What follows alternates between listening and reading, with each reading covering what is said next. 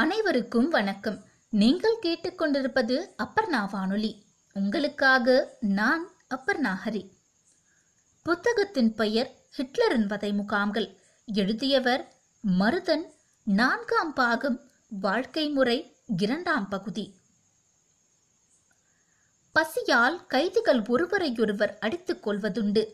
நான் முன்னால் நீ பின்னால் என்று வரிசையில் சண்டை போட்டுக் கொள்வதுண்டு.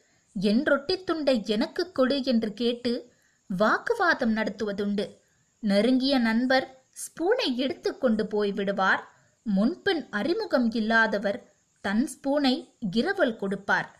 பசி அனைவரையும் உலுக்கி போட்டது. இன்று நான் திருப்தியாக உண்டேன் என்று ஒருவரும் அங்கே கூறியது கிடையாது. எப்போதும் ஏதேனும் ஒன்று குறைவாகவே கிடைக்கும். அல்லது உணவு ருசி குறைந்தோ கெட்டுப்போயோ வந்து சேரும். உணவுக்கு எப்போதும் தட்டுப்பாடு இருந்து வந்தது. எல்லோரும் எப்போதும் பசியோடே இருந்தார்கள். அது வயிற்றுப் பசி மட்டுமே அல்ல நாய்களைப் போல் பலமுறை நாங்கள் உணவுக்காக சண்டை போட்டுக் கொண்டிருக்கிறோம். உருளைக்கிழங்கு தோலுக்காக ஒருவரையொருவர் அடித்துக் கொண்டிருக்கிறோம். இப்போது நினைத்து பார்த்தால் அவமானமாக இருக்கிறது என்கிறார் ஒரு யூதர். எப்போதும் உணவு குறித்தே பலர் சிந்தித்துக் கொண்டிருந்தார்கள். இன்று கிடைத்ததைப் போல் நாளை சூப் கிடைக்குமா? ஒருவேளை ஆறிப்போயிருந்தால் என்ன செய்வது? முட்டி மோதி வரிசையில் முதலிடத்தை பிடித்துவிட்டால் சூப் நிறைய கிடைக்கும். காய்கறி துண்டுகளும் கூட அதிகம் கிடைக்கும் அல்லவா? என்றெல்லாம் யோசித்தவாறே இருந்தார்கள்.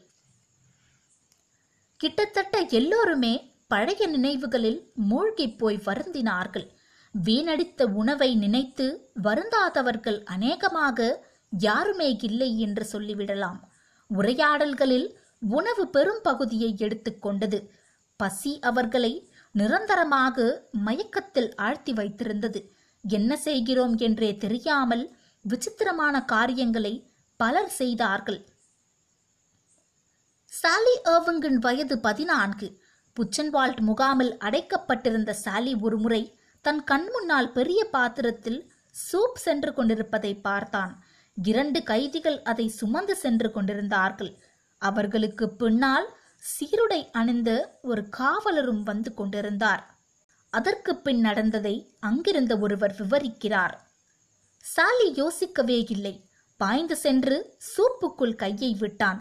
பெரிய காய்கறி துண்டு ஏதேனும் கையில் சிக்குகிறதா என்று பார்ப்பதற்காக அவன் துழாவத் தொடங்கினான். அந்த சூப் கொதிக்கும் சூட்டில் இருந்ததை அவன் பொருட்படுத்தியதாகவே தெரியவில்லை. சில வினாடிகளில் கை எறிய ஆரம்பித்து விட்டது அவன் ஓடத் தொடங்கினான். அங்கும் இங்கும் ஓடினான். என்ன நடந்தது என்பது காவலருக்கு தெரிந்து விட்டது. அவர் தயங்கவே இல்லை. தன் துப்பாக்கியால் சாலியை சுட்டுக் கொன்று விட்டார். ஊட்டச்சத்து குறைபாடு காரணமாக பலர் இறந்து போனார்கள். பசியால் துடித்து அரற்றியபடியே பலர் உயிரை விட்டனர். நிரந்தர பசி சிலரை மனநோயாளியாக மாற்றியிருந்தது. ஆஷ்விட்ஸ் முகாமில் இருந்த ரூடி இது பற்றி எழுதியுள்ளார். இறந்து போனவர்கள் தூக்கி எறியப்பட்டனர். அல்லது கண்காணிப்பு கோபுரத்திற்கு கீழே அவர்களுடைய உடல்கள் ஒன்றன் மீது ஒன்றாக அடுக்கி வைக்கப்பட்டன. நிர்வாணமாக உடல்கள் நான்கு அடி உயரத்திற்கு எழும்பி நின்றன. இருபத்தி நான்கு மணி நேரத்திற்கு ஒரு முறை வண்டி ஒன்று வந்து நிற்கும். அப்படியே அள்ளி எடுத்து உள்ளே வீசுவார்கள். கிரமட்டோரியத்தில் எரிக்கப்படுவதற்காக அவை கொண்டு செல்லப்படும். குப்பை அள்ளும் பணியே பெரும்பாலும் முகாம் குழந்தைகளுக்கு அளிக்கப்பட்டது. ஒரு நாள் தாமஸ் தன் நண்பர்களுடன் இணைந்து முகாமில் உள்ள சமையலறைக்கு வெளியில் உள்ள கழிவுகளை சுத்தப்படுத்திக் கொண்டிருந்தார். தற்செயலாக உள்ளே பார்த்தபோது ஒரு பாத்திரத்தில் பால் வைக்கப்பட்டிருந்தது தெரிந்தது. சுற்றிலும் நோட்டம் விட்டார்கள். யாருமில்லை. ஜன்னல் வழியாக உள்ளே நுழைந்த முதல் சிறுவன் சிறிது பால் அருந்திவிட்டு ஜன்னல் வழியாக பாத்திரத்தை நீட்டினான். வெளியில் இருந்த தாமஸும் இன்னொருவனும் அந்த பாலை சிறிதளவு அருந்தினார்கள். சத்தம் போடாமல் பாத்திரத்தை உள்ளே வைத்துவிட்டு மூவரும் அங்கிருந்து நகர்ந்தார்கள். அறுபது ஆண்டுகள் கழிந்த பிறகும் அந்த பாலின் சுவை என் நாவில் அப்படியே இருக்கிறது என்கிறார் தாமஸ். என் குழந்தைகள் பால் சாப்பிட முரண்டு பிடிக்கும் போது எனக்கு அந்த சம்பவம் தான் நினைவுக்கு வரும் என்கிறார். காமம். நிர்வாணமாக நிற்கும்போது கூட யார் ஆண் யார் பெண் என்பதை கண்டறிவது சிரமமானதாக இருந்தது என்கிறார்கள் கைதிகள். நிர்வாணமான ஆண்களையும் பெண்களையும் பார்த்து பார்த்து எங்கள் உணர்வுகள் செத்துவிட்டன. காதல் காமம் எதுவும் எங்களை தீண்டுவதில்லை. வெறுப்பும் அவநம்பிக்கையும் மிருகத்தனமும் மட்டும்தான் கிளர்ந்தெழுந்தன என்கிறார் ஒரு கைதி. சில சமயம் பெண்கள் மீது பரிதாபம் கொண்டு சில ஆண்கள் அவர்கள் இருக்கும் இடங்களில் ரொட்டி துண்டை வீசுவார்கள். ஒருமுறை குளியலுக்காக அழைத்துச் செல்லப்படும் போது தொலைவில் இருந்த ஒரு ஆண் கைதி ரொட்டியை வீசி எறிந்தார்.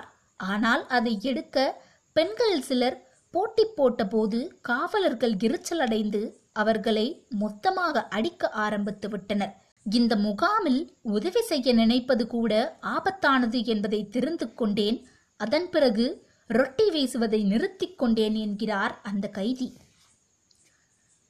பெண் முகாம்களில் ஆண் கைதிகள் அனுமதிக்கப்படுவதில்லை. சந்திப்புகள் ரகசியமாகவே நடைபெறும். காதலிப்பதற்கும் உகந்த இடம் கழிப்பறையே. ஆண்கள் ரகசியமாக கொண்டு வந்து கொடுக்கும் உணவுக்காக தங்கள் உடலை பகிர்ந்து கொண்ட பெண் கைதிகளும் இருந்தனர். ரகசிய உணவு என்பதால் அதையும் கழிப்பறையில் தான் உண்ண வேண்டும். காபோக்கள் கைதிகளை பாலியல் பலாத்காரம் செய்வது இயல்பானதொன்றாக இருந்தது.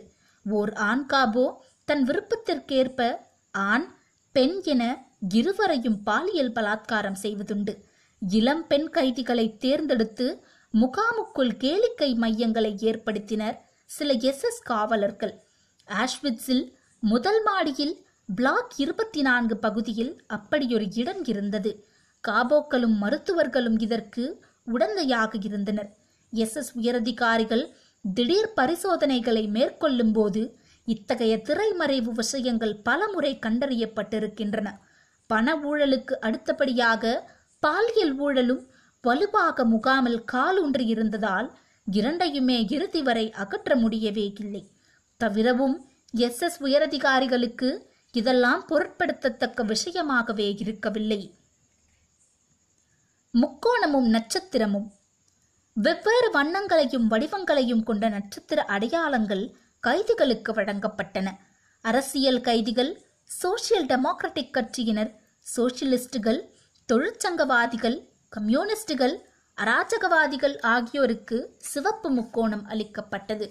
வேறு நாடுகளில் இருந்து குடிபெயர்ந்தவர்களுக்கும் வெளிநாட்டு தொழிலாளர்களுக்கும் நீல முக்கோணம் பச்சை தொழில்முறை கிரிமினல்களுக்கானது. ஜெஹோவோ விட்னஸஸ் நம்பிக்கையாளர்களுக்கும் பிற சிறு மதக்குழுக்களை பின்பற்றுவோருக்கும் ஊதா முக்கோணம்.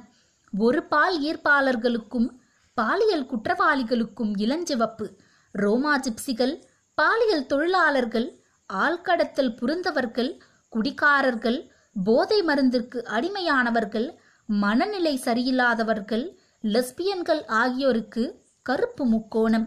பணியாற்ற விரும்பாதவர்களுக்கும் சமூகத்திலிருந்து ஒதுங்கி இருப்பவர்களுக்கும் கூட இதே வண்ணம்தான். ரோமா ஆண்களுக்கு பழுப்பு எதிரி நாட்டு போர்க்கைதிகளுக்கு பிரமிட் வடிவ சிவப்பு அளிக்கப்பட்டது. இவ்வாறு கைதிகளை தனித்தனியே பிரித்து ஒவ்வொருவருக்கும் முக்கோணமும் நட்சத்திரங்களும் அளிக்கப்பட்டது. சட்டம். சில சட்டங்கள் எந்த நோக்கத்துக்காக வடிவமைக்கப்பட்டன என்பதையே இறுதி வரை கண்டறிய முடியாது. உதாரணத்திற்கு எல்லோரும் தினமும் நெருக்கமாக சவரம் செய்து கொள்ள வேண்டும். மீறுபவர்கள் தண்டிக்கப்படுவார்கள். அதே சமயம் எக்காரணம் கொண்டும் சவரக்கத்தியை நீங்கள் வைத்திருக்க கூடாது. துண்டு பிளேடு கூட தடை செய்யப்பட்டிருந்தது. உங்கள் சட்டையில் உள்ள ஒரு புத்தான் அருந்து விழுந்தாலும் அதற்காக நீங்கள் தண்டிக்கப்படலாம். அல்லது ஜிப் அருந்தாலும் தண்டனை உறுதி. வேலை செய்யும் போது சில சமயம் சட்டை முழுக்கவும் கிழிந்து அறுபட்டு போவதற்கு வாய்ப்பு இருக்கிறது என்னும்போது ஜிப்பையும் பட்டனையும் எப்படி ஒருவர் பாதுகாக்க முடியும்? ஆனாலும் வேறு வழியில்லை. செய்துதான் தீர வேண்டும். கந்தலாடையின் ஒரு பகுதி கிழிந்து விட்டாலும் கைதிகள் பரபரப்புடன் மற்றவர்களிடம் உதவி கேட்டு கெஞ்சுவதை பார்க்கலாம். குளியலறைக்கும் முடிந்தவரை முதல் ஆளாக சென்று விட வேண்டும் என்பதில் பலர் ஆர்வத்துடன் இருப்பார்கள். முதலில் செல்பவர்களுக்கே நீர் சற்று அதிகம் கிடைக்க வாய்ப்பிருக்கிறது என்பதற்காகவே இவ்வாறு அவசரமாக ஓடினார்கள் பலர். தொப்பி காணாமல் போனாலும் அடி உதை கிடைக்கலாம். அப்படி ஏதேனும் நடந்துவிட்டால் வேறு கைதிகளிடம் இருந்து திருடுவதுதான் ஒரே வழி. கெமில் பெட்னாரக் எனும் கைதி விவரிக்கிறார். இரவு நேரங்களில் கைதிகள் மற்றவர்களிடம் இருந்து காலனி தொப்பி ஆகியவற்றை திருடிச் செல்வது வழக்கம். பட்டனையும் கத்தரித்து எடுத்துச் செல்வார்கள். ரத்தம் சிந்தி சண்டையும் போடுவார்கள். ரொட்டி திருடிவிட்டான் ஒரு கைப்பிடி காய் கூடுதலாக அள்ளிவிட்டான் என்று சொல்லி ரத்தம் வரும்படி கைதிகளை காவலர்கள் அடித்திருக்கிறார்கள். ஒரே ஒரு உருளைக்கிழங்கு தோலுக்கு ஆசைப்பட்டு உயிரை விட்டவர்களும் இருந்தனர். காலை கண்விழித்து பார்க்கும்போது தன் காலனி திருடி போய் விட்டதை உணரும் கைதியின் நிலைமை பரிதாபகரமானது. ருடால்ஃப் இப்ரா எனும் கைதி விவரிக்கிறார் ஓநாய்களுக்கு மத்தியில் தான் நாங்கள் வாழ்ந்து வந்தோம். இரவு நேரம் திடீரென்று ஒரு கைதி உறக்கத்திலிருந்து எழுந்து என் பிரெட் திருடி போய் விட்டது என்று கத்துவார். சிலர் அவசரமாக ஓடுவது கேட்கும் கோபமாக ஏதோ பேசிக் கொள்வார்கள் யாரோ யாரையோ அடிக்கும் சத்தமும் கேட்கும் அலறும் சத்தமும் கேட்கும். பிறகு சத்தங்கள் அடங்கிவிடும். மறுநாள் காலை எழுந்து விசாரித்து தெரிந்து கொள்வேன். ஒரு பலவீனமான நபரிடம் இருந்து யாரோ ஒரு திருடன் பிரெட்டை எடுத்துக்கொண்டு ஓடிவிட்டான். அவன் எழுந்து நின்று சத்தம் போடுவதற்குள் திருடன் ஓடியே விட்டான். பிறகு மற்ற கைதிகள் ஓடிச் சென்று அவனை பிடித்து அடித்து கொன்றே விட்டார்கள். அவனுக்கு இது தேவைதான் என்று நினைத்துக் கொள்வேன் என்கிறார் ருடால் ஃபிப்ரா மதிக்கத்தக்க குடும்பத்தைச் சேர்ந்து அமைதி தவழும் முகங்களை கொண்டிருந்த தாய்மார்கள் ரொட்டி துண்டுகளை திருடிச் சென்றனர். செல்வந்தர்கள் பலர் யாருடைய ஸ்பூனை அபகரிக்கலாம்? என்று நோட்டமிட்டுக் கொண்டிருந்தனர். ஒரு பட்டனுக்காக இளம் பெண்கள் வெறுத்து பார்த்தபடி முகாம் முழுக்க சல்லடை போட்டு தேடிக் கொண்டிருந்தனர். குப்பை கூலங்களில் அரிதாக ஏதேனும் தின்னும் பொருள் கிடைக்குமா என்று முதியவர்கள் கீழே அமர்ந்து நிதானமாக தேடிக் கொண்டிருந்தனர். குளிர்காலத்தில் கைக்குட்டை இல்லாமல் வயிற்றுப்போக்கு சமயத்தில் ஒரு துண்டு காகிதம் இல்லாமல் நாங்கள் சிரமப்பட்டோம் என்கிறார் ஒரு கைதி. இவ்வாறெல்லாம் முகாமில் அவதிப்பட்ட யூதர்களின் நிலைமை இத்துடன் முடிந்து விட்டதா? இல்லை அடுத்த பகுதியில் கேட்கலாம்.